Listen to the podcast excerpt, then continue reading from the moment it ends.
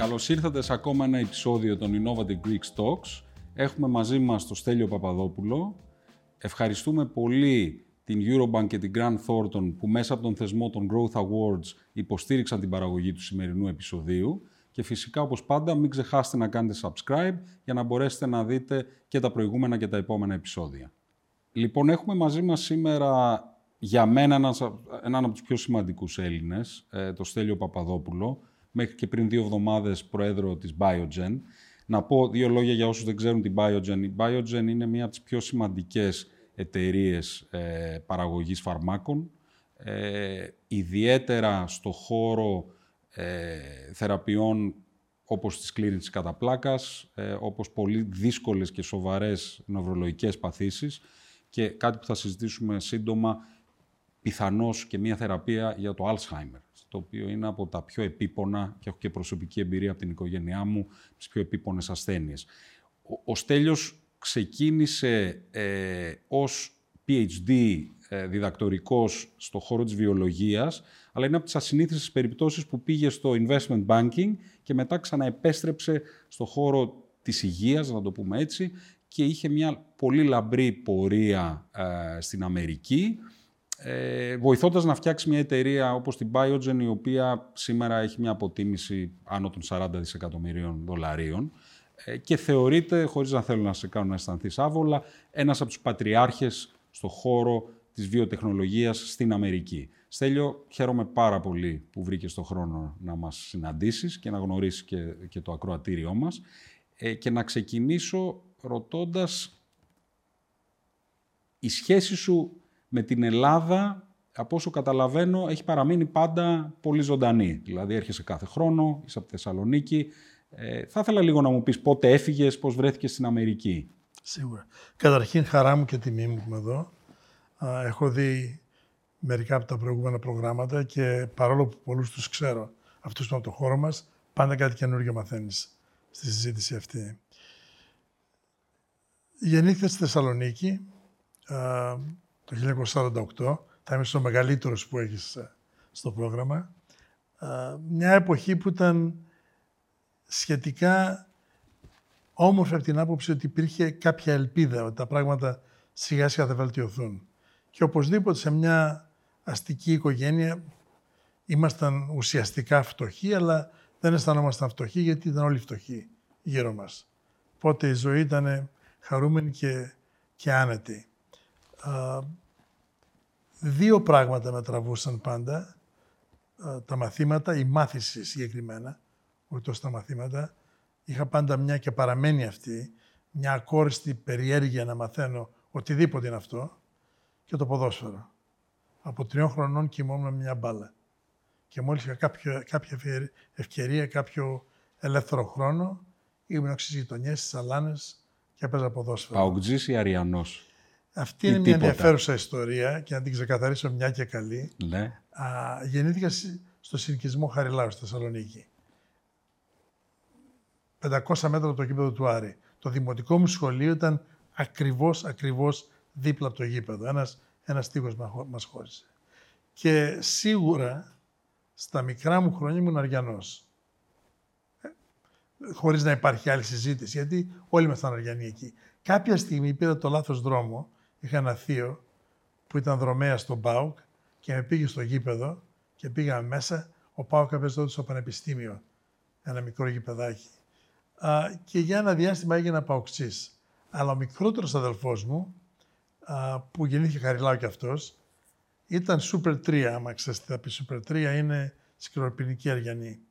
Και έπεισε και το γιο μου να γίνουν Άρης. Είχα μια παλιά σημαία του ΠΑΟΚ, την κάψανε κρυφά. Και τελικά το α, λυπηρό στην ιστορία αυτή είναι ότι πριν από τρεισήμισι χρόνια πέθανε ξαφνικά ο αδερφός μου από καρδιακή προσβολή και προς τιμή του, όποτε μου δίνει τη ευκαιρία, μιλάω για τον Άρη. Αλλά ουσιαστικά δεν είμαι φανατικός, ούτε φίλαθλος, ούτε οπαδός. Μ' αρέσει το ποδόσφαιρο. Και μέχρι πρότινος έπαιζα, αλλά έκανα εγχείρηση και έβαλα καινούριο γόνατο τον, τον Οκτώβρη και δεν ξέρω αν θα τα καταφέρω να ξαναγυρίσω στην ενεργό δράση. Και εμένα ο συνεταίρος μου, ο Αλέξο Βρατσκίδης, που είναι από τη Θεσσαλονίκη, ε, και φτιάξαμε μαζί την Upstream και μετά αυτός ε, ε, την Persanto, ε, είναι φανατικός ΠΑΟΚτζής. Δηλαδή δεν μπαίνουν καν board meetings ή οποιαδήποτε συνάντηση στις ώρες που παίζει ο ΠΑΟΚ. Λοιπόν, μου λες, έχεις αυτή την παιδική ηλικία στη Θεσσαλονίκη. Ναι. Ε, τι σε φέρνει στην Αμερική, δηλαδή σε ποια φάση ναι. πας στην Αμερική? Δημοτικό πήγα σε ένα δημόσιο σχολείο στη γειτονιά μας.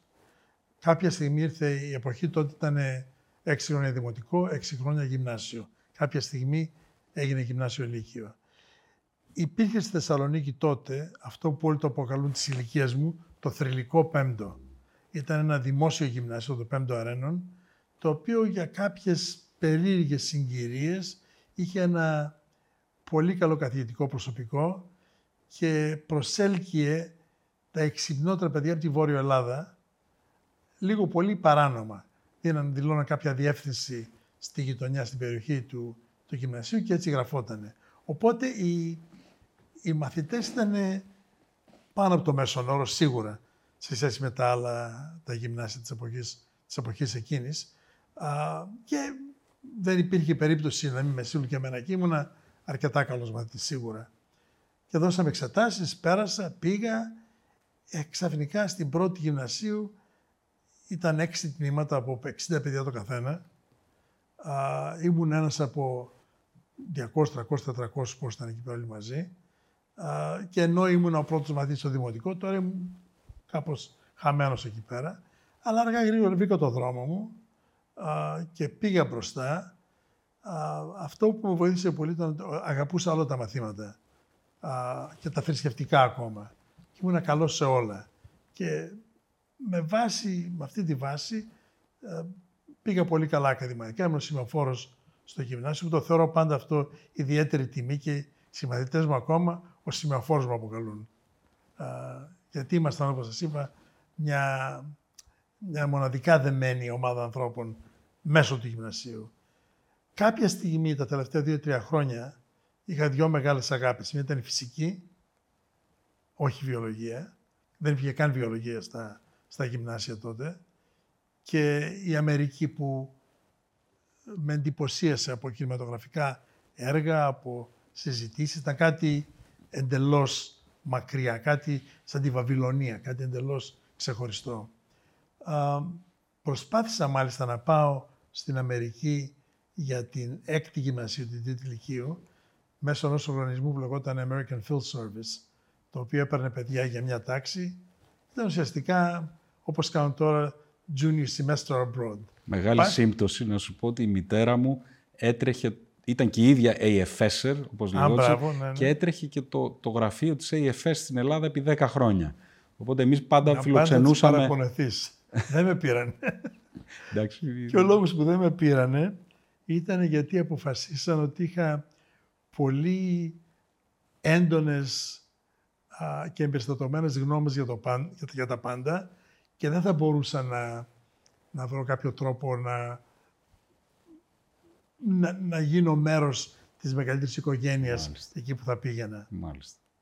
Αναπροσάρμοστο με θεώρησαν. Και τελικά δεν πήγα. Οπότε το επόμενο ήταν τώρα το πανεπιστήμιο. Α, Η αγάπη δικιά μου επιστημονικά ήταν η φυσική, χωρίς συζήτηση. Τότε ήταν το Ακαδημαϊκό Πολιτήριο, το οποίο ήταν ουσιαστικά οι βαθμοί των δύο τελευταίων ετών του λυκείου, συν εξετάσεις σε δώδεκα με δεκαπέντε διαφορετικά α, μαθήματα, από λογοτεχνία, αρχαία ελληνικά μέχρι φυσική μαθηματικά. Α, κατέθεσα τα χαρτιά μου, συμπλήρωσα τις αιτήσεις. Πήγα στο γυμνασιάρχη να μου τα υπογράψει, μου τα έσκησε. Γιατί είχα βάλει πρώτη, στην προτεραιότητα, την φυσική Θεσσαλονίκης. Μου λέει, είσαι τρελός, είσαι παλαβός, θες να γίνεις φυσικός, να γίνεις καθηγητής σαν και εμάς, να πεινάς, να μην είσαι ικανοποιημένος. Εσύ μπορεί να περάσεις στο Πολυτεχνείο, θα πας στο Μετσόβιο, θα γίνεις ηλεκτρολόγος μηχανολόγος, θα έχεις μια δουλειά που θα σε περιμένει μόλις τελειώσεις, θα φοράς άσπρο που κάμψε και γραβάτα. Θα έχεις ένα καλό μισθό και αν, και αν αγαπάς τόσο πολύ τη φυσική, μετά που τελειώνεις, πάνε κάνε κάποιο α, διδακτορικό, κάτι, mm-hmm. μεταπτυχιακό, κάτι τέτοιο. Οπότε συνθηκολογήσαμε, έβαλα πρώτη σχολή τους ηλεκτρολόγους, ήταν τότε ηλεκτρολόγοι-μηχανολόγοι στο Μετσόβιο και δεύτερη τη Φυσική Θεσσαλονίκης. Ε, φυσικά πέρασα στο Μετσόβιο και πήγα. Κατεβήκαμε όλοι η οικογένεια στην Αθήνα, χήρα μάνα, μικρό αδελφό και μια γιαγιά. Νοικιάσαμε διαμέρισμα και κάποια στιγμή τον Οκτώβρη μου ήρθε ένα γράμμα από ένα γραφείο υποτροφιών από την Αμερική που με ρωτούσαν αν ενδιαφερόμουν να συμπληρώσω πάλι κάποιες φόρμες, να, να πάρω συστατικές επιστολές κλπ. Να τους τα στείλω. Και πράγματι κάποια στιγμή το Δεκέμβρη μου είπανε εντάξει έλα θα σε πάρουμε στην Αμερική. Με μια μικρή υποτροφία, σε ένα μικρό πανεπιστήμιο για να δεις καλύτερα την αμερικανική κουλτούρα και μετά από τρία χρόνια στο μικρό κολέγιο θα πας στο Columbia University να σπουδάσεις μηχανικός και να τελειώσεις και από εκεί. Τώρα φυσικά δεν, μηχανικός δεν ήθελα να γίνω, ήμουνα μηχανικός, ήμουνα, καθοδόν. Α, αλλά η ευκαιρία να πάω στην Αμερική με ξετρέλανε, ούτε καν το σκέφτηκα. Ήτανε, δεν υπήρχε δεύτερη κουβέντα. Και έτσι μια ωραία ημέρα που ήταν η τριάντα μία Δεκέμβρη του εξήντα έξι, πήρα το τρένο για το Παρίσι και από εκεί το αεροπλάνο για την Αμερική. Ο λόγος που πήρα το τρένο ήταν γιατί ήταν φτηνότερο να πας με το τρένο μέχρι το Παρίσι και από εκεί να πάρεις αεροπλάνο. Και ο λόγος που ήταν τριάντα μία Δεκέμβρη γιατί ήταν την επόμενη μέρα, δεν ξέρω αν αυτό γίνεται πια, θα δεσμευόταν η κλάση μου από το στρατό και θα έπρεπε να πληρώσουμε μια, κάποια εγγύηση για να επιτραπεί να, να φύγω στο εξωτερικό. Και έτσι έφυγα. Και έτσι έφυγες. Και να ρωτήσω κάτι, το, η φυσική, αυτή η αγάπη σου για τη φυσική, αν έπρεπε να την εξηγήσεις τώρα, σε, σε τι ε, συνίστατο αυτή η αγάπη που είχες για τη φυσική, τι ήταν αυτό που σου τράβηξε? Η φυσική, η φυσική είναι α, από, όλα τα, από όλες τις επιστήμες, από όλα τα μαθήματα, κατ' εξοχήν η πιο αποτελεσματική στο να, σου, στο να σου μάθει πώς να σκέφτεσαι. Έχει μια κομψότητα σκέψεως. Είναι μια λογική, είναι μια, α, μια ολοκλήρωση ενιών, ιδεών. Α, έλεγα και πολύ καιρό ότι πρωτού κάνω οτιδήποτε άλλο, όλοι πρέπει να σπουδάσουν δύο-τρία χρόνια φυσική και μετά να κάνουν ό,τι θέλουν, για να μάθουν να σκέφτονται, να μάθουν πώς να λύνουν προβλήματα. Αυτή ήταν ουσιαστικά η αγάπη. Αλλά πάντα υπάρχει και κάποιο πρόσωπο, κάποιος μέντορας. Α, τότε φυσικά που δίναμε εμείς στο Πολυτεχνείο εξετάσεις, όλοι, χωρίς, εξή, χωρίς εξαίρεση, πηγαίναμε φροντιστήριο. Οπότε για τρία χρόνια, κάθε μέρα το απόγευμα και τα καλοκαίρια κάθε μέρα, πηγαίναμε το φημισμένο φροντιστήριο στη Θεσσαλονίκη. Τότε ήταν η σχολή Σταυριανίδη. Α, Εκεί είχε εξαιρετικά καλούς καθηγητές, που ήταν νεαροί καθηγητές του Πανεπιστημίου. Ένας ονόματι Βρετός, ήταν ένας καταπληκτικός φυσικός. Και σαν άνθρωπος, και σαν χαρακτήρας, αλλά και σαν επιστήμονας. Και με ξετρέλανε. Σε ενέπνευσε γι' αυτό. Ενέπνευσε αυτό. Και να σας ρωτήσω από περιέργεια, το, ας πούμε, στο σπίτι σου, τι, ο πατέρας σου τι επάγγελμα έκανε? Δηλαδή, είχες κάποιες παραστάσεις πιο ακαδημαϊκές από το σπίτι σου ή όχι? Όχι. Ο πατέρας μου είχε ένα μικρό μαγαζί στα Λαδάδικα, mm-hmm. πουλούσε μπαχαρικά και άλλα προϊόντα σε μπακάλικα στη Μακεδονία, με ένα φορτηγάκι μικρό, πήγαινε κάθε μέρα σε διαφορετικές πόλεις. Α, η μητέρα μου τελείωσε το γυμνάσιο το σαράντα οκτώ, τη χρονιά που γεννήθηκα, που για γυναίκα το σαράντα οκτώ ήταν κατόρθωμα, ήταν ασυνήθιστο.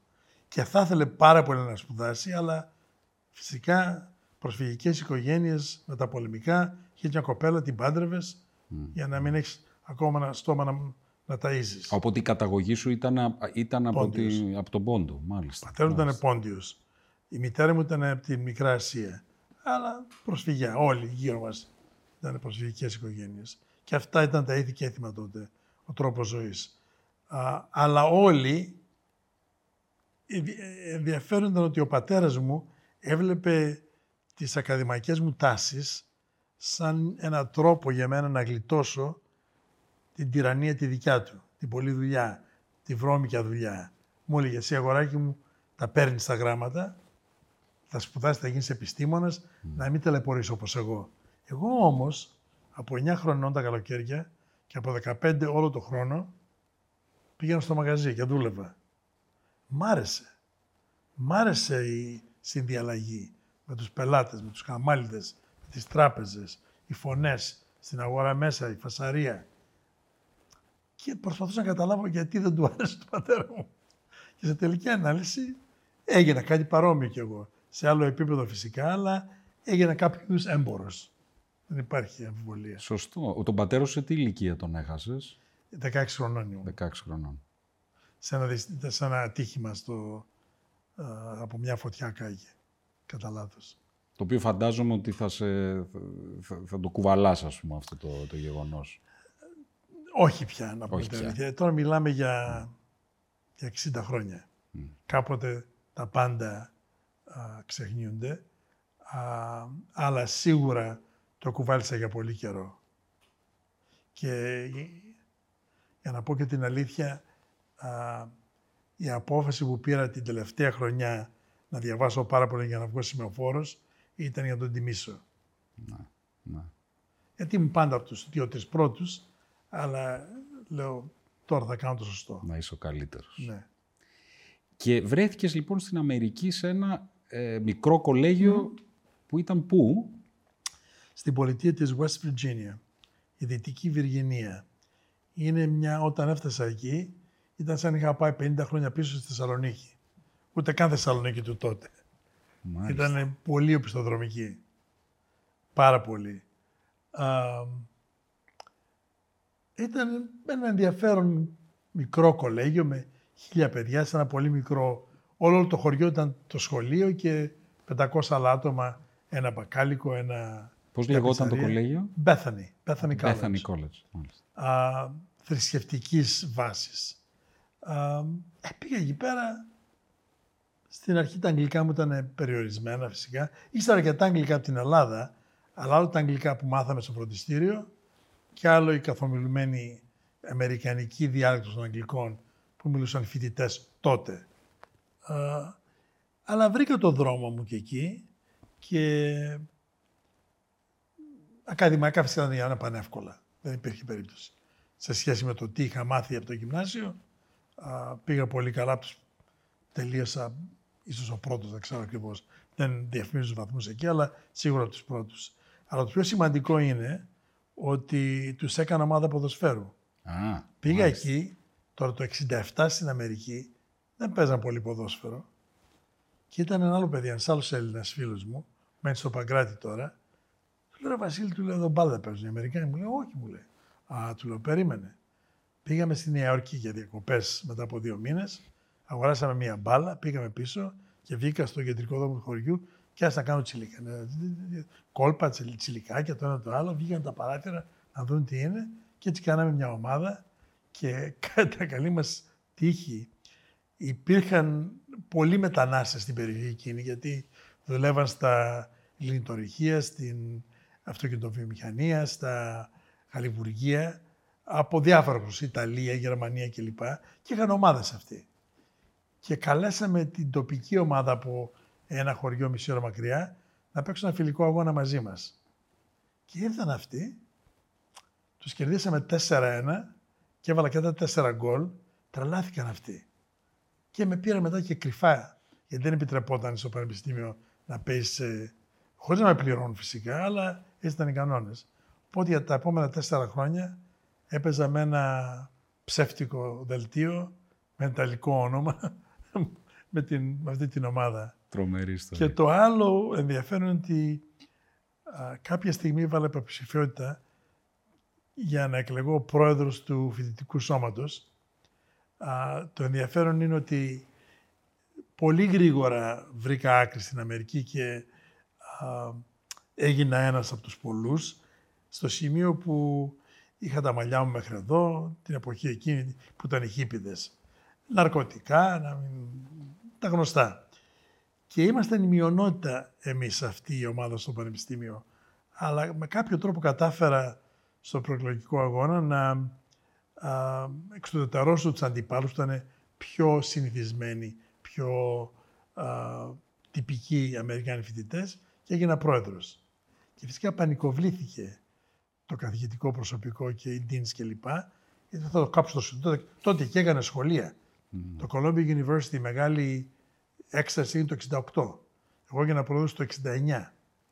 Υπήρχε τεράστιος φόβος. Πάρα πολύ ταραγμένες εποχές. Δηλαδή, πάρα, που πάρα δεν πάρα είχαν πολύ. γίνει και αυτοί, αυτοί οι που είχαν σκοτωθεί αρκετοί φοιτητές ναι, που είχε μπει η αστυνομία. Σε ναι. πολλά στο Kent State. Θα πάει και εγώ εκεί πέρα. Ναι, ναι. Σε αυτές τις πορείες κλπ. Α, συμμετείχες και εσύ στο, ναι, στο Civil είμαστε, Rights Movement. Ήμουνα και πρόεδρος. Α, α, μάλιστα, μάλιστα. Και... Δεν θα είχα φανταστεί κα... ότι είσαι πρώην χίπης. και θα και θα peace, μια peace Child, πώς το λένε, Love Child. Ναι, ναι. Uh, όταν κατάλαβα τον φόβο που είχαν αυτοί, τώρα θα σας φτιάξω.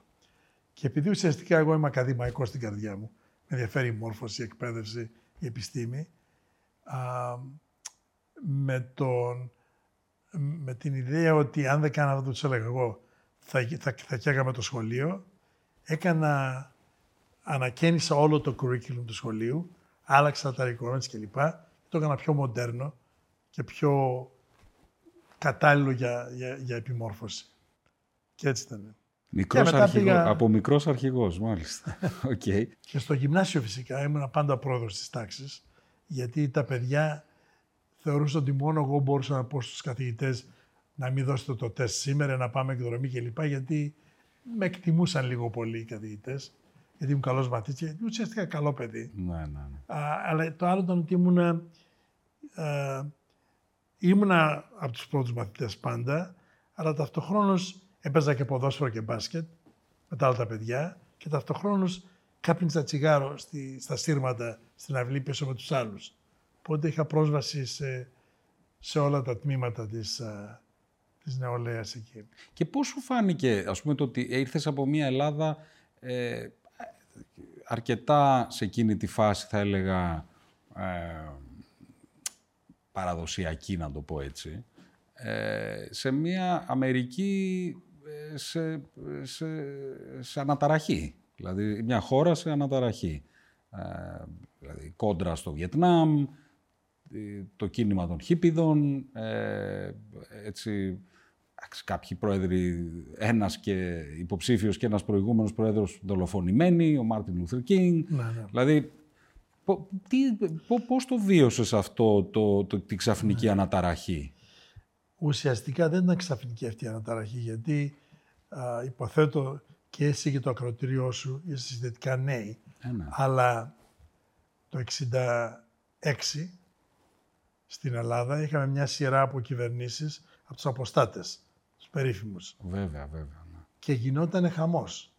Α, στο σημείο που είχα οργανώσει με παιδιά από τα άλλα γυμνάσια μεγάλες πορείες και απεργίες στα γυμνάσια και στο τέλος με απέβαλε ο γυμνασιάρχης για μια εβδομάδα και μου αφαίρεσε τη σημαία. Γιατί ήμουν επαναστάτης και ουσιαστικά δυσκόλεψα τη δικιά του θέση mm-hmm. μέσα στο, στο στερέωμα, ας πούμε, της... Ήταν ταραγμένη ναι, η εποχή ακριβώς. αυτή, πολύ. Ναι. Πριν από αυτό, ακόμα όταν ήμουν τρίτη γυμνασίου. Η δολοφονία Λαμπράκη πότε ήταν? Εκείνη την εποχή. Ήταν όταν ήμουν τετάρτη γυμνασίου. Να. Και η γιαγιά μου είχε κλειδώσει τα παπούτσια στο σπίτι. Είχαν ζευγάρι παπούτσια μόνο, για να μην πάω κάτω στην αγορά. Αλλά είχαμε το ένα ένα τέσσερα που ήταν ένας νόμος για να δώσουν δεκαπέντε τοις εκατό από το κρατικό προϋπολογισμό στην παιδεία. Και κάναμε πορείες κλπ. Η γενιά που λένε του ένα ένα τέσσερα. Ναι, ναι. ναι. Και ήμουν σε αυτά μέσα. Από το ένα ένα τέσσερα ήμουν νομίζω τρίτη γυμνασίου. Του Λα... Ο Λαμπράκης α, ήταν το εξήντα πέντε ή το εξήντα τέσσερα που δολοφονήθηκε. Ο Κέννεντι ήταν το εξήντα δύο. Όλα αυτά τα ήσαν στο γυμνάσιο εδώ. Όλη αυτή την αναταραχή. Mm-hmm. Οπότε πηγαίνοντας στην Αμερική ήμουν εντελώς προετοιμασμένος για αυτή την αναμπομπούλα. Και, και πολιτικοποιημένος, έτσι. Ναι. Και, και πολιτικοποιημένος. Ναι, δηλαδή είχες, είχες ενδιαφέρον για τα κοινά πάντως. Μα ναι. δεν ξέρω πώς είναι τα παιδιά στο στα λέω, η δική μου τώρα. Γενιά, η δική μου γενιά ήταν μια κατεξοχήν πολιτική γενιά. Δηλαδή εγώ τέλειωσα το σχολείο το ενενήντα ένα και μου κάνει εντύπωση τώρα που το σκέφτομαι πόσο απολυτικοί ήμασταν εμείς. Εμείς ήμασταν πάρα πάρα πολύ mm. στην άλλη κατεύθυνση. Mm. Ξέραμε καταρχήν ποιος είναι δεξιός, ποιος είναι αριστερός, ποιος είναι κεντρός, το μεγάλο όνομα, τα μεγάλα ονόματα τότε ήταν ο Κώστος Καραμανλής και ο Γιώργος Παπανδρέου, ο μπαμπάς, α, ο παππούς. Α, η, οι θέσεις ήταν πολύ α, βαθιά ριζωμένες. Γεννιώσουνα στην Ελλάδα τότε με κάτι που από γεννησιμή το είχες, το κόμμα στο οποίο ανήκες και την ποδοσφαιρική ομάδα που υποστήριζες. Αυτά ήταν. Mm. Και δεν άλλαζαν αυτά πολύ εύκολα. Δεν ήταν θέμα πια αν ε, ο τάδε είναι πιο πιστικός για τα προγράμματά του, θα πάμε αυτόν. Κάτι που γίνεται στην Αμερική έντονα. Mm-hmm. Και αρκετά και εδώ τώρα. Όταν πηγαίναμε στο σχολείο, όλοι με εφημερίδες πηγαίναμε. Όσοι καθόμασταν πίσω στα θρανία, διαβάζαμε εφημερίδες για να βγάλουμε άκρη και να μαλώνουμε στα διαλύματα. Πάρα πολύ πολιτικοποιημένοι. Και εσύ μετά τη Δυτική Βιρτζίνια ε, πήγες κατευθείαν... Μετά έβαλα μυαλό, ναι. Να παράτησα όλα αυτά. Ναι, ναι, ναι. Και πήγα graduate school. Πήγα ένα χρόνο στο Carnegie Mellon στο Pittsburgh και μετά αρκετά χρόνια στη Νέα Υόρκη στο New York University. Πήρα ένα master στη φυσική, πήρα ένα PhD σε... Α, δεν την παράτησες στη φυσική, την έκανες? Όχι, τελικά. Βέβαια.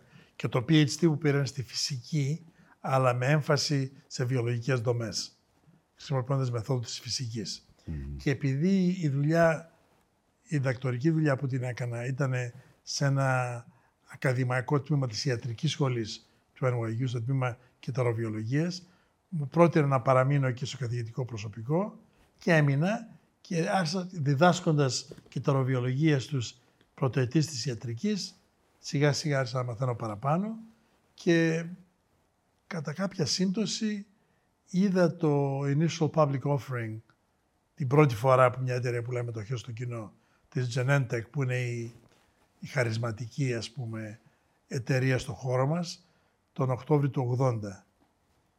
Και πήρα την ιδέα ότι αυτό κάτι θα ήταν ασυνείδηστο και μεγάλο, γιατί είδα όλοι και οι επιστήμονες που το συζητούσαν και αποφάσισα εκείνη τη στιγμή ότι θα ασχοληθώ και εγώ με αυτό το χώρο. Και θα γίνω ένα μέρος αυτού του χώρου. Την επόμενη μέρα σαν να σκέφτομαι τι ακριβώς είναι αυτό το μέρος που θα έχω και υπέθεσα ότι θα ήταν καλό όταν είναι κάτι το οποίο είναι επιστημονικό στην ουσία του, αλλά κάποια στιγμή πρέπει να είναι και εμπορικό. Χρειάζονται άνθρωποι που καταλαβαίνουν και τα δύο. Και λέω, επιστήμη καταλαβαίνω και ό,τι δεν ξέρω θα το μάθω, γιατί ξέρω την, το λεξιλόγιο της επιστήμης και την επιστημονική μέθοδο. Α, όσον αφορά το εμπορικό κομμάτι, στα Λαδάδικα μεγάλωσα, σε εστιατόρια δούλευα στη Νέα Υόρκη σαν φοιτητής, ταξί νοικιάζαμε και επινοικιάζαμε, έκανα όλες τις δουλειές. Οπότε λέω, ξέρω τι θα πει. Ήσουνα της πιάτσας. Να, ακριβώς. Ναι, ναι, και ναι, πολύ ναι. Της πιάτσας, μην το παρακάνουμε, αλλά δεν είχα ούτε το φόβο της δουλειάς, ούτε, α, ούτε της, της έγνοιας ότι δεν ξέρω τι κάνω και τι θα γίνει. Mm. Καταλάβαινε τι θα πει να γίνεται μια συνδιαλλαγή, ανά πάση στιγμή. Α, οπότε, α, σκέφτηκα να πάρω αυτή τη θέση και μετά λέω, πώς θα πείσω τον πολύ κόσμο που δεν με ξέρει ότι καταλαβαίνω από business. Θα λέω ότι είχαμε κάτι ταξί και τα αγοράσαμε φθηνά και τα πουλήσαμε ακριβά. Και δεν είναι εύκολα να τα πεις αυτά, οπότε λέω το δεδομένο είναι το εμ μπι έι. Θα πάω να πάρω ένα εμ μπι έι.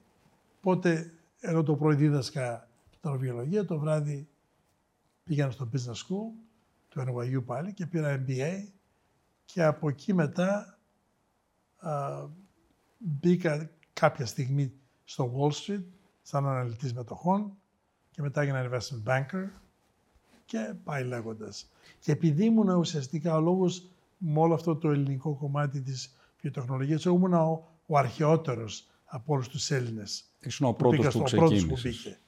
Ναι. Και επειδή έχω πάντα μια ιδιαίτερη α, ευαισθησία, μια α, αγάπη για τους άλλους σαν για μένα, ας να τους μαζεύω έναν έναν. Και όποτε κάποιος καινούργιος όταν είμαι στον χώρο, τον έφεραν και αυτόν. Και έτσι, ο λόγος που είμαστε λίγο μαζεμένοι, α, γιατί δεν ξέρω άλλες εθνικότητες πόσους έχουν ή αν μαζεύονται. Μάλλον όχι. Να. Αλλά εμείς τώρα αυτή η ιστορία πάει πίσω στη δεκαετία του ογδόντα, που έχουμε σχέση μεταξύ μας. Αυτό είναι ενδιαφέρον λίγο να μας το πεις, διότι ε, είναι ενδιαφέρον και ασυνήθιστο πώς οι Έλληνες έχουν παίξει και συνεχίζουν να παίζουν πολύ σημαντικό ρόλο σε αυτό τον τομέα. Δεν, δεν ισχύει αυτό σε όλους τους τομείς. Θέλω να πω, ε, εντάξει, ο, όποια πέτρα και αν γυρίσεις λένε θα βρεις έναν Έλληνα, αλλά ειδικά στο κομμάτι, θα έλεγα, της βιοτεχνολογίας και των φαρμακευτικών είναι, είναι κάμποση πολύ αξιόλογοι Έλληνες. Ε, θα ήθελα λίγο να μας πεις για αυτό το group, πώς, τη δυναμική. Εσένα σε θεωρούν μάλιστα, όπως είπες, και πατριάρχη. Ο παππούς, ο παππούς πατριάρχης, πες το πώς θες. Ο ιδρυτής κατά κάποιο τρόπο αυτού του group, αυτού του, αυτής της κοινότητας. Και, και από την οποία κοινότητα πρέπει να σου πω ότι πλέον και η δική μου γενιά την ακουμπάει αυτή η κοινότητα. Δηλαδή, πολλά από τα άτομα τα οποία έρχονται και μας δείχνουν νέες εταιρείες ε, και ε, ε, τους έχετε συμβουλεύσει εσείς, τους έχετε, μπορεί να έχουν εργαστεί σε εσάς. Ε, οπότε κάπως αυτή η παράδοση συνεχίζεται και θα έλεγα ναι. μεγαλώνει κιόλας. Αλλά για πες μας λίγο για αυτή την κοινότητα. Καταρχήν, δεν μπορώ να απαντήσω εύκολα και πιστικά στο αν είμαστε πολλοί ή λίγοι οι Έλληνες. Γιατί καταρχήν οπωσδήποτε μπορώ να ονομάσω τα μεγάλα ονόματα που τους ξέρουμε όλοι και τα μικρότερα ονόματα, πολλά μικρότερα ονόματα που δεν είναι γνωστά στο κοινό ή εδώ και στην Αμερική ακόμα. Αλλά δεν ξέρω το ανάλογο νούμερο ποιο είναι για τους Αρμένιδες, ποιο είναι για τους Γάλλους και δεν ξέρω ποιος ακριβώς είναι ο παρονομαστής. Με, με, με ποιο παρονομαστή, πώς είναι οι Έλληνες Αμερικής. Το είναι άγνωστο. Κανένας δεν το ξέρει. Και ο λόγος που δεν το ξέρει κανένας είναι γιατί πρέπει να συμφωνήσει καταρχήν σε ορισμό. Ποιος είναι Έλληνας στην Αμερική. Αυτός που είναι. Γιατί συγκεκριμένα α, πριν από δύο χρόνια ε, μου είχαν δώσει το Prix Galien εδώ και με είχε κάνει την α, εισαγωγή ο τότε Αμερικανός πρέσβης και με, αποκάλεσε, με αποκάλεσε Ελληνοαμερικάνο. Και ευγενικά το διόδωσα και λέω I'm not a Greek American, I'm a Greek immigrant in America. There's a big difference. Λοιπόν, ποιοι είναι οι Έλληνες μετανάστες? Είναι το παιδί των μεταναστών. Ας υποθέσουμε, θα συμφωνήσουμε ότι αν τουλάχιστον ένας από τους γονιούς σου έχει γεννηθεί στην Ελλάδα, θεωρείσαι Έλληνας. Εντάξει, λογικό, αλλά δεν συμφωνεί κανένας για τίποτα φυσικά. Ή ένας παππούς σου, αν θες να πάρεις ελληνική ηθαγένεια και ελληνικό διαβατήριο, και προπάπου άμα βρεις σε κάποιο χωριό της Αρκαδίας με κάποια κοιτάπια τουρκικά που να γράφει το όνομα στα ελληνικά και το παραδώσει στην κυβέρνηση, παίρνει ελληνικό διαβατήριο. Οπότε αυτό είναι το πρόβλημα. Και φυσικά ανακαλύψουν είναι μερικοί οι οποίοι έχουν ένα παππού μονάχα από την Ελλάδα και αισθάνονται πάρα πολύ σαν Έλληνες. Mm. Και άλλοι που έχουν γονιό από την Ελλάδα και έχουν πάρει τον άλλο δρόμο. Οπότε είναι και το πρακτικό κομμάτι αυτό. Οπότε δεν ξέρω πώς είμαστε. Πάντως, κοίτα, το σίγουρο είναι ότι όσοι και να είσαστε, η, η επίδραση που, που είχατε και έχετε σε αυτό το τομέα, που είναι ένας τομέας που κακά τα ψέματα τα τελευταία ειδικά πέντε χρόνια, νομίζω, έχει, έχει ανέβει πάρα πολύ στην συνείδηση των ανθρώπων. Εγώ ξέρεις που το βλέπω αυτό, το βλέπω στο τι επιθυμούν νέα ταλαντούχα παιδιά ναι, να κάνουν. Ναι, ναι. Πριν από δέκα χρόνια ή όταν εγώ τέλειωνα, θέλαν να κάνουν software. Έτσι. Τώρα βλέπω ότι τα περισσότερα ή ένα μεγάλο ποσοστό παιδιών επιλέγουν αυτό το πολύ δύσκολο δρόμο της σύζευξης, ας το πούμε, βιολογίας και ιατρικής μαζί με computer science, ας πούμε, και έι άι. Αυτό το Σωστά. πράγμα είναι πάρα πάρα πολύ αυτή τη στιγμή ψηλά. Οπότε η επίδραση που έχετε εσείς σε αυτό το τομέα και στα αρχηγεία, να τα πούμε έτσι, ναι, στην Αμερική, ναι. αλλά και σαν role models στους Έλληνες, είτε είναι εδώ είτε είναι στην Αμερική, είναι πολύ μεγάλος. Θα έλεγα είναι σίγουρα μεγαλύτερος από οποιονδήποτε άλλον τομέα. Αυτό το λέω με βεβαιότητα γιατί ασχολούμαι με αυτά τα ναι, πράγματα ναι. όλη μου τη ζωή. Ναι, σε αυτό το ότι είμαστε ομαδοποιημένοι και σε πολύ καλή επικοινωνία μεταξύ μας είναι γεγονός και θα πω μερικά παραδείγματα και εξηγήσεις mm. πώς γίνεται αυτό. Το άλλο όμως είναι ότι Uh, υπεύθυνος για αυτή την κατάσταση είναι ο COVID. Και να σου πω γιατί. Εγώ είμαι στον χώρο της βιοτεχνολογίας λίγο πολύ από το ογδόντα. Χοντρά χοντρά σαράντα χρόνια. Mm. Χωρίς υπερβολή, η πλειονότητα των Αμερικανών στην Αμερική που είναι στον χώρο αυτό θα έχουν ακούσει το όνομά μου. Στην Ελλάδα, επειδή ιδιαίτερα δεν κυνηγάω δημοσιότητα, δεν με ήξερε κανένας. Και όλα αυτά αρχίσανε πριν από τρία χρόνια. Η Τασούλα Επτακίλη είχε κάνει μια, αυτό το α, γεύμα με την Καθημερινή, ένα, ναι, ένα οροσέλιδο, ναι, ναι, ναι. Και είπα πολλά προσωπικά και άλλα και ξαφνικά από εκεί άρχισαν να, να με καλούν για το ένα Zoom, το άλλο Zoom, το ένα α, α, Symposium, το, το ένα και το άλλο και μετά και τους άλλους. Α, και μετά το άλλο φυσικά ήταν ότι μου ζήτησε ο Πρωθυπουργός ο Μητσοτάκης να... να προετοιμάσω, αν μπορώ, κάποια μελέτη που να, να δείξει το δρόμο στην Ελλάδα, σαν χώρα, σαν κράτος, πώς θα μπει στον χώρο της βιοτεχνολογίας, γιατί όλοι, όλοι αγαπούν καινοτομία. You know, όπως λένε, what's not to love. Yeah. Ναι. Για καινοτομία, ναι, γιατί όχι. Και είναι και υπερκομματικό, ξέρεις, ναι, κανείς δεν έχει αντίρρηση. Και τότε πήρα αυτό που λένε the dream team, που αποκάλεσαν οι δημοσιογράφοι και οι υπουργοί, όλα τα γνωστά ονόματα. Και όλα αυτά τα γνωστά ονόματα μετά ήταν σε Zoom, σε εφημερίδες, στην τηλεόραση και άρχισε ο κόσμος να ευαισθητοποιείται με τα ονόματα αυτά. Φυσικά έβαλα στην ομάδα μέσα και πέντε έξι παιδιά πολύ έξυπνα και λιγότερο παγκοσμίως γνωστά για να κάνουν τη δουλειά. Mm. Γιατί πάντα έτσι κάποιος γίνεται. Πρέπει να, πρέπει να κάνεις τη δουλειά. Α, και όλα αυτά πολλαπλασιάζονται και έτσι έχουμε γίνει γνωστοί τώρα όλοι. Τώρα έχει φτάσει στο σημείο που στο αεροδρόμιο Θεσσαλονίκης κάθε φορά που περνάω κάποιος με πλησιάζει. Α, έτσι. Και πώς από πού με αναγνωρίζουν, δεν ξέρω. Σήμερα τώρα προερχόμενο μια κοπέλα μου λέει: «Είστε ο κύριος Παπαδόπουλος?» Και έτσι ερχόταν πάνω μου, λέω: «Πώς θα κάνει κανένα survey, κάτι ερωτήσεις θα μου κάνει?» Α, αυτά έτσι γίναμε γνωστοί όλοι. Βέβαια, ξέρεις, αυτό τελικά είναι πάρα πολύ. Μπορεί εσάς λίγο να σας ταλαιπωρεί στον χρόνο σας και στην υπερβολική προσοχή. Όχι, είναι υποχρέωσή μας. Αλλά απ' την άλλη, πραγματικά στο λέω, Στέλιο, ότι ε, κάνει όλη τη διαφορά στο πόσοι επιλέγουν να ασχοληθούν με αυτό το τομέα.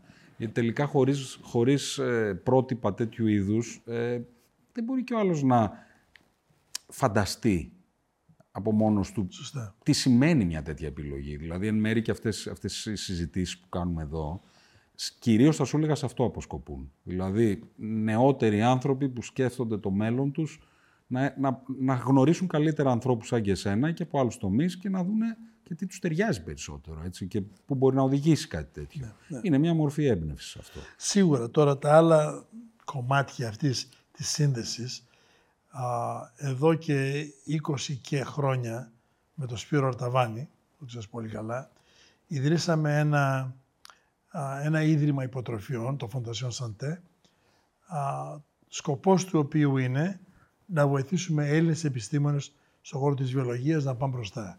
Και κατ' εξοχήν, εκεί που βοηθάμε πολύ έντονα πια, είναι ότι δίνουμε grants κάθε χρόνο σε καλούς επιστήμονες, σε ντόπια πανεπιστήμια. Μπορεί να μην είναι Έλληνες, αλλά είναι σε πανεπιστήμια στην Ελλάδα ή στην Κύπρο. Mm-hmm. Και μεταπτυχιακοί φοιτητές, διδακτορικοί φοιτητές. Ο κύριος τρόπος που μαζεύουμε λεφτά, δίνουμε περίπου μισό με ένα εκατομμύριο ευρώ, ευρώ, ευρώ το χρόνο σε, σε grants. Α, έχουμε ένα μεγάλο συνέδριο κάθε χρόνο σε διαφορετικό μέρος της Ελλάδας και οι σύνεδροι που έρχονται είναι τα μεγάλα ελληνικά ονόματα στον χώρο και πολλοί άλλοι φιλέλληνες εξορισμού και με, με τα ποσά που καταθέτουν είτε κατευθείαν στο συνέδριο ή δωρεές μετά, έτσι α, έχουμε το κεφάλαιο για να, κάνουμε, να δώσουμε τα grants. Α, αυτό είναι ένα άλλο κομμάτι που φέρνει τους Έλληνες μαζί πάλι. Mm-hmm. Και αυτό που κάνουμε πολύ α, προσεκτικά είναι ότι δεν φέρνουμε μονάχα τα μεγάλα ονόματα του σήμερα και του χτες, αλλά και τα μικρά ονόματα θα γίνουν μεγάλα μια μέρα. Mm-hmm. Είναι μια νουθέτηση των νέων μέσω του συνεδρίου αυτού και κάποια στιγμή κάποιος που ήταν, έκανε investor relations ένα χρόνο, μετά κάνει α, investor relations με καλύτερη εταιρεία, μετά γίνεται σι ι ο, σι εφ ο σε μια άλλη εταιρεία, ξαφνικά μια μέρα μετά από δέκα χρόνια είναι σι ι ο σε μια εταιρεία. Και τους βλέπεις πως και, και όλοι έχουν μια, ένα affinity group στην Αμερική, έχουν μια, ένα group ανθρώπων από τους οποίους θα, θα μπορούν να ζητήσουν συμβουλές, επαφές, Mm. Α, γι' αυτό mm. κατά καιρούς μας, μας λένε η ελληνική μαφία, το οποίο φυσικά είναι και ένα λάθος α, όνομα, αλλά είμαστε μια ομάδα που φροντίζουμε ένας τον άλλον. Χαρακτηριστικά, όταν ο Αλμπέρτος είχε γίνει σι ι ο της Pfizer, που ήταν, αν θυμάμαι καλά, το Γενάρη του δεκαεννιά, α, οργάνωσα ένα δείπνο για να τον τιμήσουμε, γιατί ήταν πια ο, ο μεγάλος, στη μεγαλύτερη, από τους δικούς μας, στην υψηλότερη θέση στο χώρο μας. Mm. Και ήρθε φυσικά ο Roy Vagelos, ο Γιανκόπουλ, όλοι. Είχα κάνει, είχα στείλει προσκλήσεις σε σαράντα άτομα, τριάντα οκτώ ήρθαν.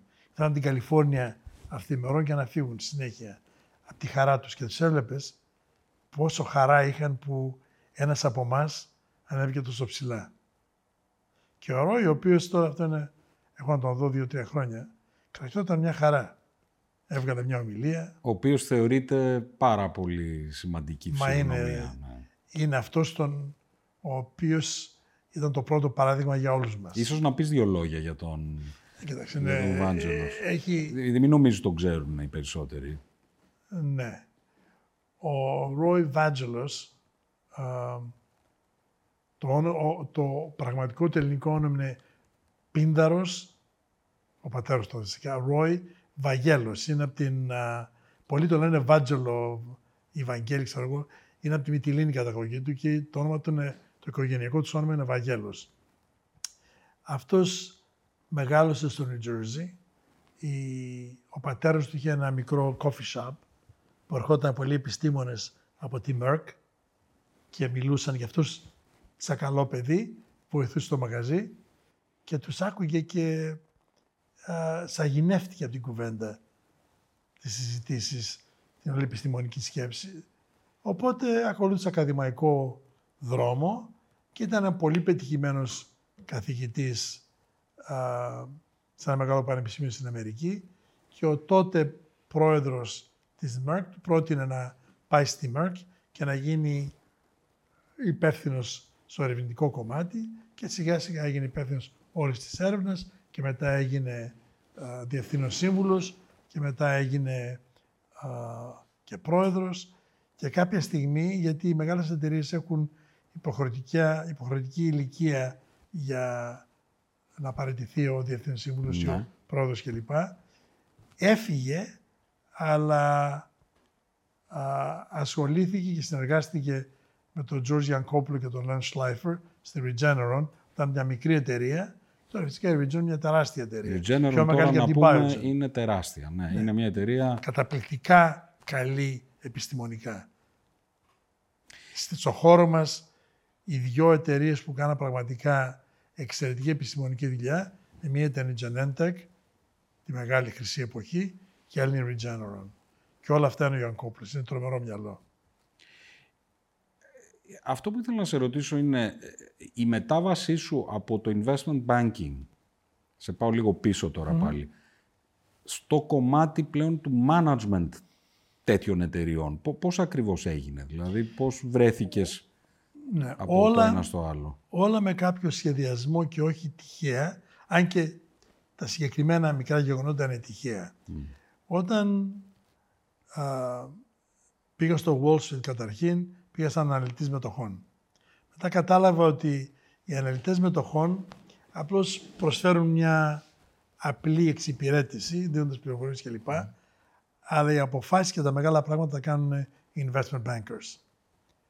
Οπότε πολύ γρήγορα έκανα τη στροφή από analyst σε investment banker και ήμουνα τότε για πολύ καιρό ο μόνος υψηλά ιστάμενος investment banker στο χώρο που είχε κάποιες επιστημονικές γνώσεις. Α, και φυσικά στο investment banking ασχολήθηκα μόνο με βιοτεχνολογία και φάρμακα, όχι με άλλους χώρους. Mm-hmm. Ένα-δύο χρόνια στο χώρο μέσα αισθάνθηκα ένοχος ότι στη μικρή μου ηλικία, χωρίς καμιά πείρα πραγματικά στο πώς να στήσω μια εταιρεία, πώς να τη μεγενθύνω, πώς να την... να νουθετήσω τους γύρω μου, mm. πώς να καταφέρουμε πολλά πράγματα. Ήταν συμβουλές ανθρώπους που είχε πεπειραμένους από μένα πώς να το κάνουν. Και αισθάνθηκα ότι αυτό ήταν λίγο ανέντιμο. Α, οπότε λέω πώς θα το λύσω το πρόβλημα. Θα ρισκάρω και εγώ προσωπικό κεφάλαιο και ιδέες να στείλω εταιρείες. Και άρχισα σιγά σιγά τη δεκαετία του ενενήντα να συνειδρύω ή να επενδώ νωρίς πολύ σε καινούργιες εταιρείες καινοτομίας στον χώρο μας. Mm-hmm. Και ταυτοχρόνως να, να είμαι στο Διοικητικό Συμβούλιο. Και βλάκας να είσαι μετά από τριάντα χρόνια κάτι μαθαίνεις πηγαίνοντας σε κάθε Διοικητικό Συμβούλιο. Και έτσι ήρθα στο σημείο. Η εταιρεία, μια από τις εταιρείες που ίδρυσα μαζί με τον Σπύρο Αρταβάνη και είμαι, ξεκολουθώ και είμαι στο Διοικητικό Συμβούλιο τα τριάντα χρόνια, λέγεται Εξέλιξη και είναι στον χώρο του καρκίνου. Και είναι μια αρκετά καλή εταιρεία. Έχουμε τρία φάρμακα που ανακαλύψαμε. Το ένα το μεγάλο που έχουμε πουλάει περίπου δύο δισεκατομμύρια το χρόνο. Ε, σοβαρό φάρμακο. Α, οπότε έτσι έγινε αυτή η, α, η μετάβαση, η στο, μετάβαση. Στο, στο ίδιο το business. Ναι, ακριβώς. Να, ναι, ναι. Α, και συγκεκριμένα με την Biogen το δύο χιλιάδες οκτώ ψάχνα για το Διοικητικό Συμβούλιο α, επαγγελματίες με πείρα στον χώρο των επενδύσεων, με γνώση των επενδυτών και έτσι με, μου ζήτησαν να, να μπω στο Διοικητικό Συμβούλιο και το δεκατέσσερα με εκλέξαν πρόεδρο και φτάσαμε στο σημείο τώρα που στα εβδομήντα πέντε ήταν καιρός να, να αποχωρήσω.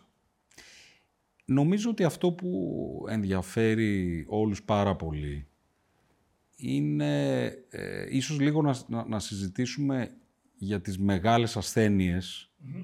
Ε, θα ξεκινήσω με αυτές. Ξέρω ότι υπάρχουν χιλιάδες μικρές. Ε, αλλά και μάλιστα ο Νικόλας ο Γαλακάτος μου έλεγε ακριβώς αυτό, ότι είναι, ξέρεις, πόσες πολλές μικρές ασθένειες επίσης ε, δεν είναι καν στο ραντάρ μας. Αλλά ας ξεκινήσουμε με τις μεγάλες και νομίζω κάτι το οποίο αναφέραμε και προηγουμένως είναι το θέμα του Alzheimer's, το οποίο ε, δεδομένου ότι η ζωή μας γίνεται όλο και μεγαλύτερη και η συχνότητα αυτής της ασθένειας γίνεται όλο και Και, και μεγαλύτερη και πιο επίπονη. Α, και η Biogen είναι κοντά, από όσο καταλαβαίνω και από, από ό,τι μου πες, στην, α, στο, στο, στο approval ενός τέτοιου φαρμάκου. Ήθελα να μας πεις δύο λόγια ναι. για αυτή την πορεία γύρω από το Alzheimer's. Λοιπόν, ας στρέψουμε την κουβέντα λιγάκι, ας την μετατρέψουμε στην αγγλική στην γλώσσα, αγγλική. Για να τα πω ακριβώς σωστά, γιατί α, για, για να μιλήσουμε σωστά και υπεύθυνα για αυτά τα θέματα, έχουν και ένα regulatory κομμάτι, πρέπει να το πούμε ακριβώς όπως γίνεται. Κανένα πρόβλημα. The story of Alzheimer's is long, complicated and heart-wrenching. Certainly for the patients, the caregivers, society in general. And you mentioned before that you have been touched personally by the disease. Uh, both my in-laws, my mother and my father-in-law, died with Alzheimer's. My in-law died a few months ago, um, ha- after a very painful seven or eight years um, of suffering the disease and, and losing himself, you know, in yeah. the end. Yeah, you know, it's, and we're going to talk a lot about the whole process, but let's let's get more scientific and let's get more focused on what can we do uh, to solve the problem. Uh, let's start by suggesting that what we call Alzheimer's right now is probably several different disease processes, all of which in common have the loss of mental processing, cognitive power, and the like, memory, and, and, and the rest, as we all know. Uh, the reason why we talk about the different biological processes involved is because a drug we may bring for any disease will affect a singular biological process, not necessarily other ones. So it would be nice if we knew a particular drug, what subset of the disease it's likely to, to improve. Uh, Biogen specifically, in two thousand eleven, um, acquired the rights to an antibody from a small Swiss company called Neurimmune. Now, why do we acquire those rights? Because there were a small group of people in that company, and they'd gone around. Their premise was, if there is a ninety-five-year-old with the full slate of cognitive powers, maybe that person has an endogenous ability to thwart the disease. And the seminal manifestation of the disease is the accumulation of amyloid plaques in the brain. Now, even that, I have to say with caution, because um, since the disease has been recognized, there have been many instances that upon autopsy, a patient who classically had all the Alzheimer's symptoms may not have plaque, amyloid plaque in their brain. Conversely, uh, people with plaque in their brain, you see upon autopsy, which is the real golden test. This is the gold standard. Um, you see plaque in their brain, but they died at ninety with their faculties intact.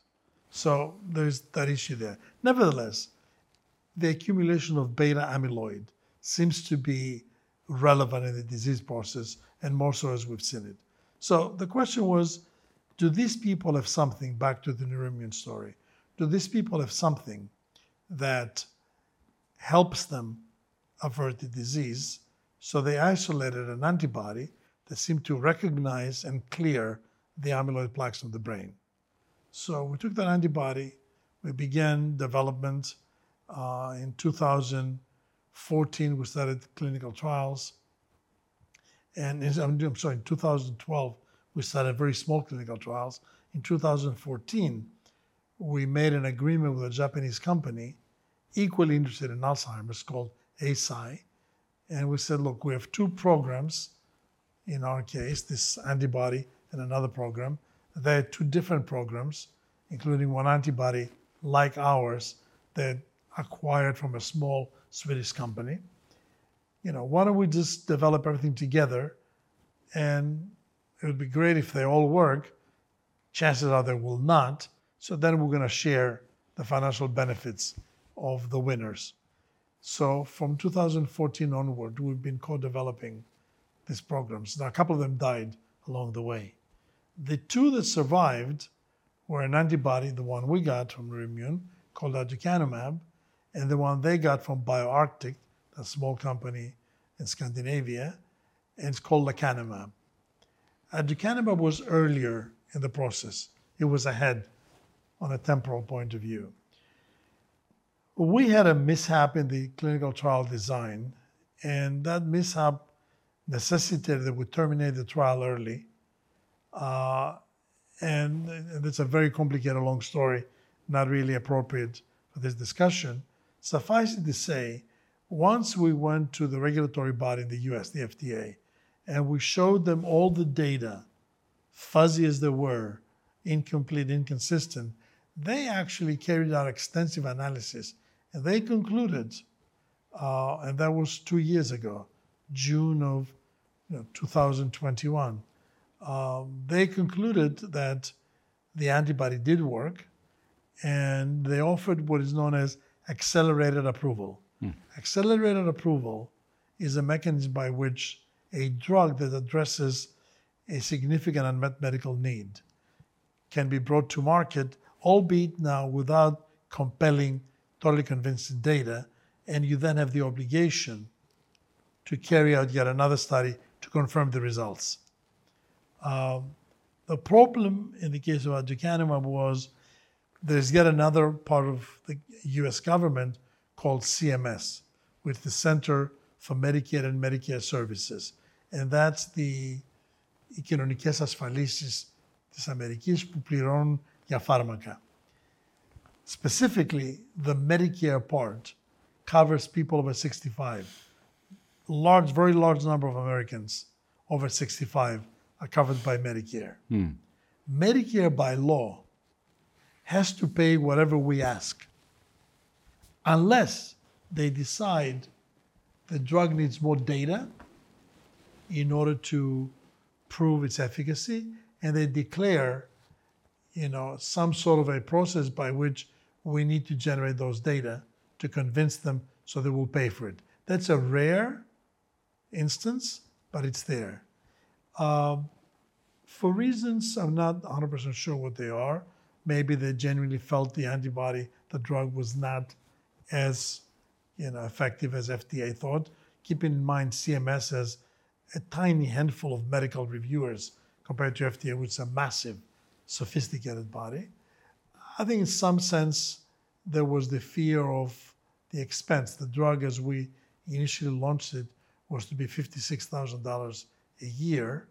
Uh, and even though we intended to give the drug only to very early stage patients, on the assumption that patients later in the process cannot be helped anymore. They're beyond help. And that, the early stage patients in the U S that'd be theoretically uh, appropriate for drug administration is well under a million. But even if it's a million, let's say, you know, at fifty-eight thousand dollars, that's a lot of money. So um, that's perhaps part of the motivation for asking us to do this extra work. The bottom line is aducanumab uh, is a commercial flop. Maybe we're selling a million dollars a year, two million, some, we don't even disclose it. It's uh, I say we as Biogen, even though I'm not Biogen anymore, but after fifteen years, you say we. Um, so that's, for practical purposes, a dead drug. It turned out uh, lecanemab, the, the drug that came from the Scandinavian-Japanese pathway to us, uh, had good early-stage data and also received accelerated approval. That accelerated approval was, was granted January sixth, six months ago today. Why is that important? It's not for emotional reasons, but many years ago, the industry, the pharmaceutical industry, signed an agreement with the Food and Drug Administration, and we agreed with an industry, agreed to pay them so-called user fees to subsidize their budget. So the budget of F D A is in part from us, in part from the government.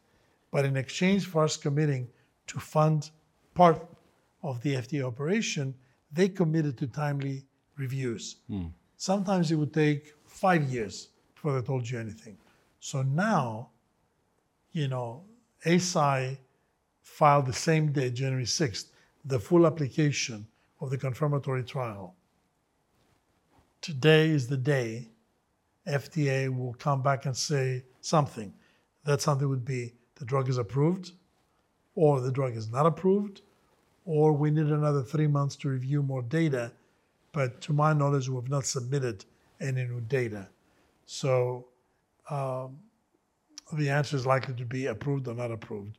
All signs, and I don't want to uh, predict something that may not happen because F D A sometimes is mysterious in its ways, but most people assume at some point by five p.m. today, uh, F D A, five p.m. East Coast time in the U S, uh, will grant the approval for the drug. And already C M S has indicated they would reimburse for the drug. This one is twenty-six thousand five hundred dollars. It's half the price of aducanumab, although we also discount aducanumab through the process to about the same price, but it didn't help. So that drug could well be that tomorrow is available for commercial use in the U S. Um, and what per, what percentage of, let's say, total Alzheimer's sufferers would this drug address? Roughly, roughly fifteen percent, somewhere there. It's quite a lot. Yeah, I mean, these are people. In some ways, they're the most difficult to treat because no one who has Alzheimer's says, oh, it's like I have a fever today. I got to do something about it. Hmm. When the first, the first phase you go through with Alzheimer's is denial. You know, when you forget your keys, you don't think it's Alzheimer's. You think it's you get too many things in your mind. Yeah. You know, you are, you know, somebody else put them in the wrong place. And by the time you figure out that something is wrong, it may be too late. So that's going to be a tough part. So this drug essentially is is is effective when the diagnosis is early. Yes. Comes early. Yeah. So the way you do the diagnosis and the way we did in the clinical trials is is uh, um, two things. One is you give a little test, you know, by asking some questions and you fill out boxes and you get numbers. That's called C D R sum of boxes. It's a fairly rudimentary test, but it does show a difference between an advanced person and, and an early person. The other is there's a separate, there's an, there's an imaging modality called P E T, positron emitting uh, uh, P E T scan. P E T scan, that, yeah. Uh, po- I think everybody knows the tomography. P E T scan, yeah. yeah. yeah. Uh, if you do a P E T scan with the right ligands, you can see the plaque in the brain. Mm. So now if you have plaque in the brain on P E T, and you have a sum of boxes that says, then you are fairly certain it's Alzheimer's, okay. But it's not one hundred percent. Okay. Still, still is an issue. So the question is for the caregivers to prevail on the patient to begin treatment early. Mm. Now the treatment, forget the price for a moment, is not the easiest. Twice a month, every two weeks, the patient needs to go to a doctor's office or a clinic to have, you know, an infusion. Lie down, they put an I V and they've delivered the drug that way. The drugs, all these drugs have side effects. Now, lecanemab, the Eisai drug, Leqembi is the brand name, um, seems to have a better side effect profile than um, than the others in the class, like aducanumab and a couple of others that are coming out. What kind of side effects are usually expected? In the clinical trials, because we watch the patients a lot more, we subject them to regular M R I scans. Mm-hmm. Uh, on M R I scans, we saw typically twenty to thirty percent of the patients develop what is known as ARIA, amyloid-related imaging abnormality. Basically, you see some lip fluid accumulation, some swelling in the brain, no symptoms. The patient doesn't know anything, but you have that. It's probably related to the fact that you have to remove the amyloid. And as you do that, you generate debris and there's an inflammatory reaction. You may get fluid accumulation. However, in a small percentage of those cases, people develop brain hemorrhage, you know, or some, something more acute, and that's a problem. So part of the instruction on how to use the drug will be to um, uh, to do regular M R I scans mm. just to see what's going on. Okay. Now, a- another you know another sort of um, question I think most people have at the moment is, I mean, a lot of people have seen what Demis Hassabis and DeepMind did, you know, in terms of the protein folds. Um, right. Bringing together, essentially, biology and A I. Mm-hmm. Um, and, you know, he solved the problem that would normally take much longer in a relatively, well, a very short space of time. But, but I think that, you know, other than the buzzword, biology comes together with A I to revolutionize, uh, you know, uh, the, the, the, the, the, the sort of treatment of diseases over the next ten years. Could we make this a little more specific? I mean, I would be very interested to hear your opinion as to what is the state of play right now? Yeah. I mean, what are the areas in which we can expect the most progress and how? So I spent the last four or five years looking deeply into that space, the interface of data science um, with biomedicine for investment purposes. So I know reasonably well what's going on. Um, So there's no doubt artificial intelligence, so broadly data science, is going to become a major part of our business, up and down the whole mm-hmm. vertical of the business. Uh, in some ways, this is going to be no different than the way molecular biology, you know, came into the whole R and D of pharmaceutical companies. forty years ago, there was hardly any molecular biology being used, or genetics, or genomics. Then slowly, they all acquired these capabilities, but in fact, nobody made huge sums of money by being the premier genomics company, you know, offering those tools. And I think the same is going to happen here. So Where, where, where does data science come in? Well, starting the beginning, the identification of novel targets for drug interference. Uh, you can do some of it, and there's no doubt data science helps. But the problem is, it's one thing if we have full knowledge of all of biology, except that the knowledge is scattered, and then data science can organize it and give it to you. But if we only understand ten percent of human biology, and the rest is completely unknown, all the data science in the world isn't going to tell you what's going on in that part. No one knows. If you ask the question, the universal set of knowledge is this big. How much do we know? This big, half, whatever? Nobody can give you that answer. We don't know. So, so that's one thing. Uh, certainly, I'd be curious to identify novel targets and then test them in the laboratory. Uh, certainly, I would be interested in, in having a drug candidate for what historically are known as undruggable targets, because structurally they're very difficult to get to. What I'm not interested in is a data science capability that will get me a drug candidate in four months as opposed to six months the conventional way. That doesn't do anything. Two months out of six months, that's not the end of the world. That part is cheap. Okay, so that's all that's going on there. Uh, and the companies with the big noise about, you know, A I-driven drug discovery have come, huge valuations, and now nobody cares. Yeah. Uh, the next part is clinical trials. And I guess you witnessed that early in your career as well. I mean, I think back, back in you know back in the eighties, you had a similar kind of spike and for different approaches like high throughput screening. Exactly, exactly. You know, yeah, yeah. For a while, we got very excited on gene therapy, and we stopped. Now we're getting excited again, so, which is understandable because you know hope is, especially sure, on something sure, that's a matter sure, of life and death, sure, is, sure. is normal. But but it, it isn't just the humanitarian aspect.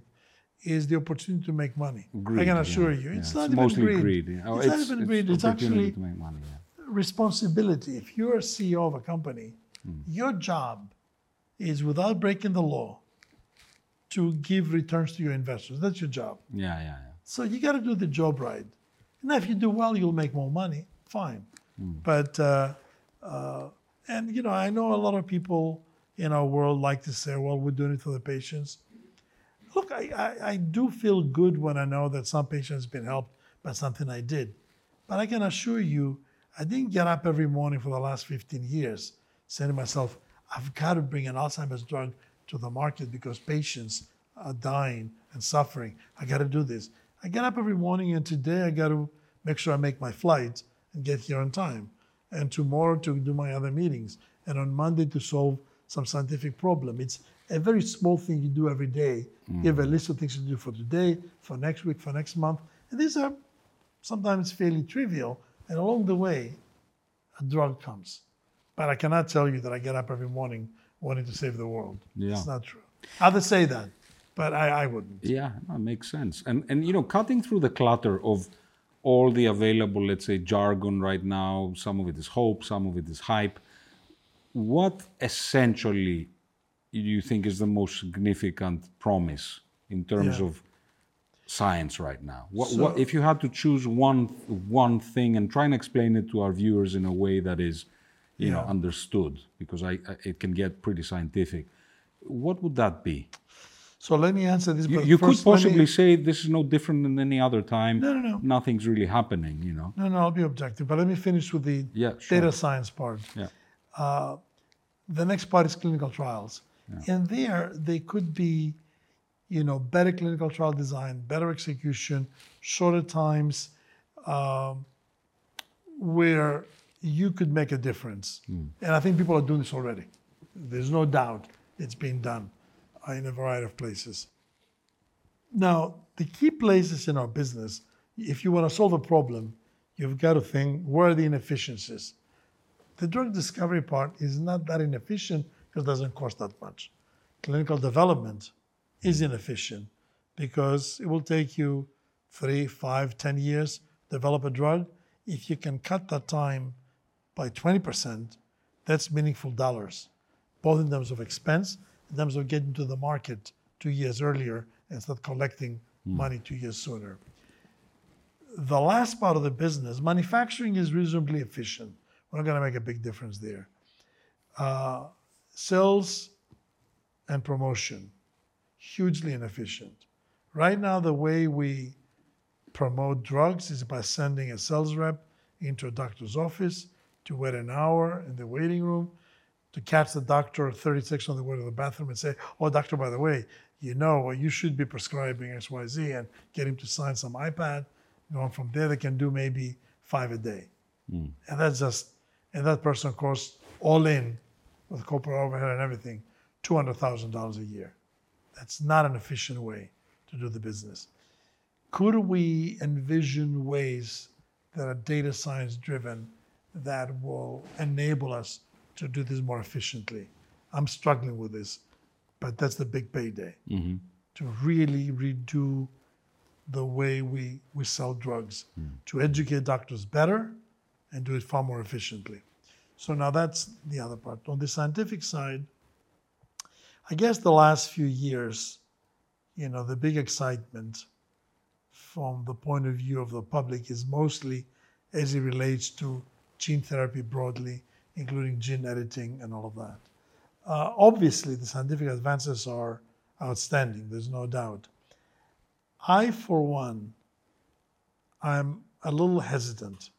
And the reason is this, you know, after forty years of doing this, I'm humble in accepting that we really don't understand human biology as well as we'd like to, or we should. And when you go into the body and you alter the genetic code to correct the mistake, we're not sure yet. We don't know enough as to what else we may be affecting. And once you change this, you change for life. It's like doing surgery and cutting the wrong organ. Mm. You know, there's just, you can't replace it. Uh, so I would be, right now, I would be excited to do gene therapy in an instance where it's a fatal disease and there's no alternative. Mm. If that's the case, sure, I'll take the chance. But I wouldn't just jump up and down and, and start changing people's genes and doing genetic surgery and, mm. and all these mm. things. Uh, on the other hand, if you look at the big pharma companies, they're all dabbling more or less everywhere because they need to. You know, they need to understand which way the science is moving. Um, Personally, the part of science that excites me the most is cellular therapy. Now, what I, the reason why I'm excited about that, and it's also full of risk. Um, if you ask the question, how do most drugs work? In most instances, there's something in the body that works and doesn't work really well. And what we do is we interfere with this errant function by throwing something to plug some hole. So that's how most drugs work. They bind to an active site and they stop something from happening. Now, there's a, there are a lot of diseases that are amenable to this, but there are many others that require regeneration. You know, I'm suffering from osteoarthritis, you know? Uh, how do I get my articular cartilage to regenerate? You know, so I can be working again. Now, if you think about tissue regeneration, you have a cirrhotic liver. You know, you got to get your liver to start regenerating as a healthy organ. Mm-hmm. Think of the analogy of needing to tear down a building and needing to build a structure. To tear down the building, you just bring a bulldozer, just knock it down, all done in one day. It's kind of like dumb. There's no sophistication. Well, to put up something, you need to have plans. You need to coordinate. You need to put the foundation. You need to bring the cement trucks.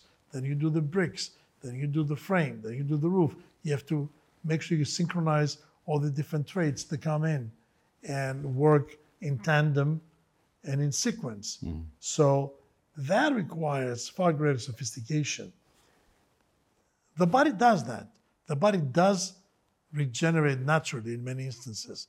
How does the body do it? Typically by sending cells to the place that needs regeneration that secrete different chemical factors, and those promote a little bit of this first, get it ready, then some of that, then some of that, and then once they're done, they all go away. Mm-hmm. So I think if we understand cellular function all the more deeply, we can start tackling diseases. Mm. Uh, you mentioned before about Biogen, that is well known in the in the disease uh, of multiple sclerosis, sclerosis κατά πλάκας. Uh, multiple sclerosis is a disease where the body, for reasons we don't fully understand, one morning gets up and says, oh my God, this myelin sheath that surrounds nerve fibers, it's like a fatty sheath, and it's there for a reason. You know, it's like a parasite or a bacterium. I have to go kill it. So the body mounts an immune attack, you know, on the nerve fibers. And as they denude the nerve fibers and remove the myelin, the transmission of signal gets weakened to the point that it doesn't transmit any signal at all. The, the nerves sever, and you become incapacitated, paralyzed. Ultimately, you die. How do we treat multiple sclerosis? By and large, what we do is we immunosuppress the patients. We give them drugs that turn down their immune system so it doesn't really attack the body as much. Exactly. And that's like not a very good solution. What if we could send an army of cells to start rebuilding that myelin sheath and, and allow the patient to recover? I mean, with these kinds of interference, all we can do is, at best, stop the disease process. Mm. We're never going to make it any better because we don't rebuild the damaged part. Mm-hmm. So there's huge opportunities, but it's tough. Scientifically, it's very tough.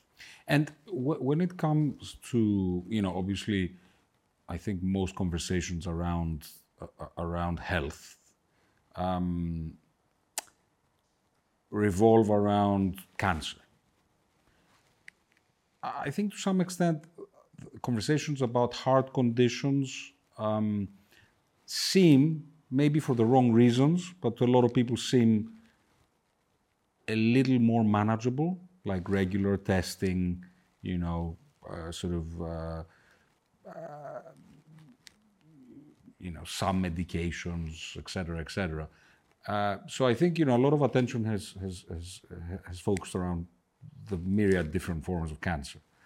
Um, looking at, and you know, the million dollar question everybody asks someone like yourself would be, you know, what kind of advances could we realistically expect in the next ten years around cancer? Now, you know, we do know that certain forms of cancer are now treatable, mm-hmm. um, for sure. Uh, cancers, you know, that people used to die from are no longer right. fatal. But um, many are st- still are. I think it's the second killer in the States right, after right. heart disease. Um, so, so in the area in the, of the, cancer. In the, and the interesting thing with cancer is, like, I was looking at some data, the correlation with uh, socioeconomic class and education seems to be uh, uh, less related than heart disease. For example, heart disease seems to be more preventable the higher mm-hmm. up the the education and socioeconomic strata right. you go, whereas cancer seems to have a looser correlation. What, what in, in, you know. Why all these things? Okay, one at a time. Uh, you can significantly affect your cardiac function through good living. Exactly. Eat the right things, exercise, don't drink too much, don't smoke. Uh, those things are nowhere as important in cancer. Cancer is largely a genetic mistake. It's not necessarily inherited, but anytime a cell has to divide to multiply, they copy all of their D N A. You can make a mistake in the copying. Talking about, you know, millions and millions of, of bases. If you make a mistake, and that mistake is, most mistakes are either corrected or the cells are eliminated because they look odd. But sometimes it's, sometimes you don't see that. And that cell now proliferates without mistake, and that becomes cancer.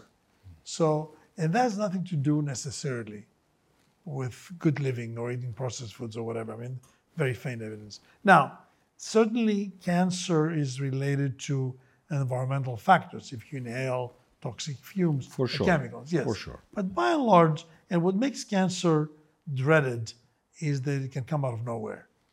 You can live a good life and all of a sudden you've got cancer. And you say, why me? I did all the right things.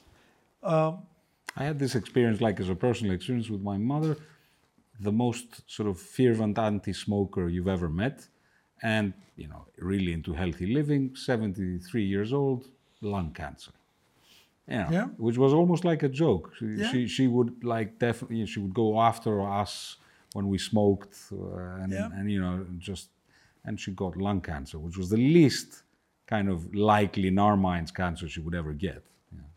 No, that's totally true. So, so now in cancer, you're right, we made big progress. When I got into this business forty years ago, the word malignant, metastatic malignant melanoma was a death sentence. Mm-hmm.